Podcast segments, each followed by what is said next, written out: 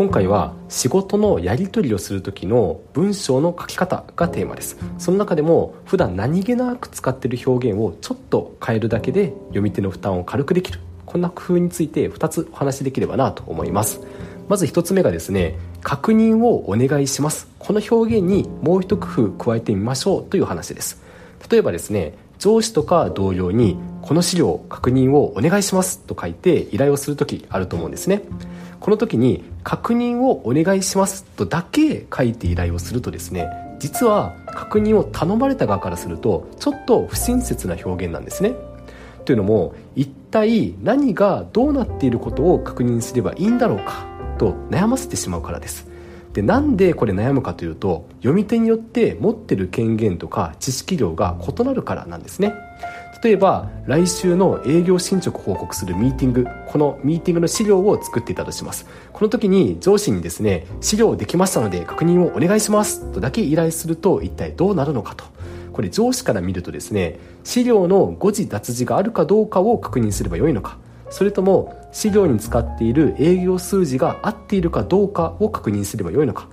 それとも営業進捗を報告した後のディスカッションタイムで議論したい内容これが合っているかどうかを確認すればよいのか。もしくはこれ資料が50ページぐらいあったとして全ページを確認すればよいのか。それともなんか冒頭の数ページを確認すればよいのかとかが分かんないんですね。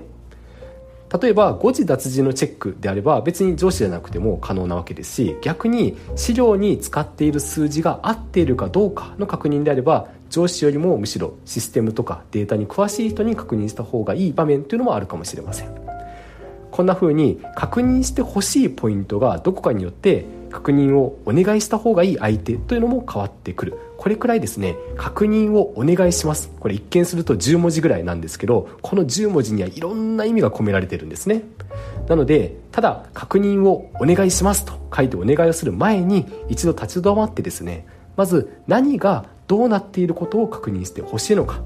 そしてその確認をしてもらうのにふさわしい相手。ふさわしい相手っていうのはちゃんとその確認をしてもらうために必要な情報と権限を持った相手なのか。この2つを明らかにしておくと。その上で依頼する時の文章にきちんとですね具体的に何がどうなっていることを確認してほしいのかというところまで書くそうすると確認をお願いされた側もですねスムーズに確認ができるんじゃないかなと思います。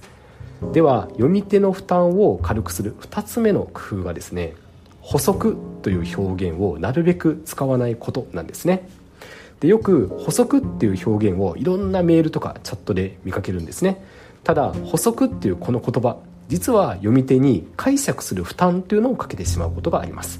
というのも補足って言葉を使う時ってどういう時かというと文章のどこに書けばいいかわからない。だからとりあえず補足のとこに書いとくかっていう時に使うと思うんですね。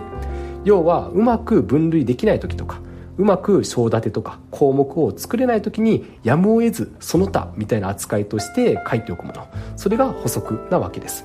例えば仕事の依頼のメールにですね3つのことが書かれていたとします。1つ目にお願いの背景。2つ目にお願い事項。そして3つ目に補足と。でこの場合ですねこの3つ目の補足っていうのが1つ目の背景のところにかかっているのか。それとも2つ目のお願い事項の内容にかかっているのかはたまた何も関係ないことが書かれているのかっていうのをいちいち読み手が解釈して埋め合わせないといけないんですね。で解釈が必要であればあるほど文章を読み解く負担っていうのが上がっていきます。なので補足という言葉はなるべく使わない。補足に逃げない。こういう意識を持っておくと文章をもっと整理して分かりやすく書こうとかこういう意識にもつながってくるかなと思います。以上ですね。普段つい使ってしまいがちな言葉お願いしますでしたり補足っていう言葉について話してみましたがいかがでしたでしょうか？どれか一つでも学びになる点があればとても嬉しいなと思います。今日はここまでにします。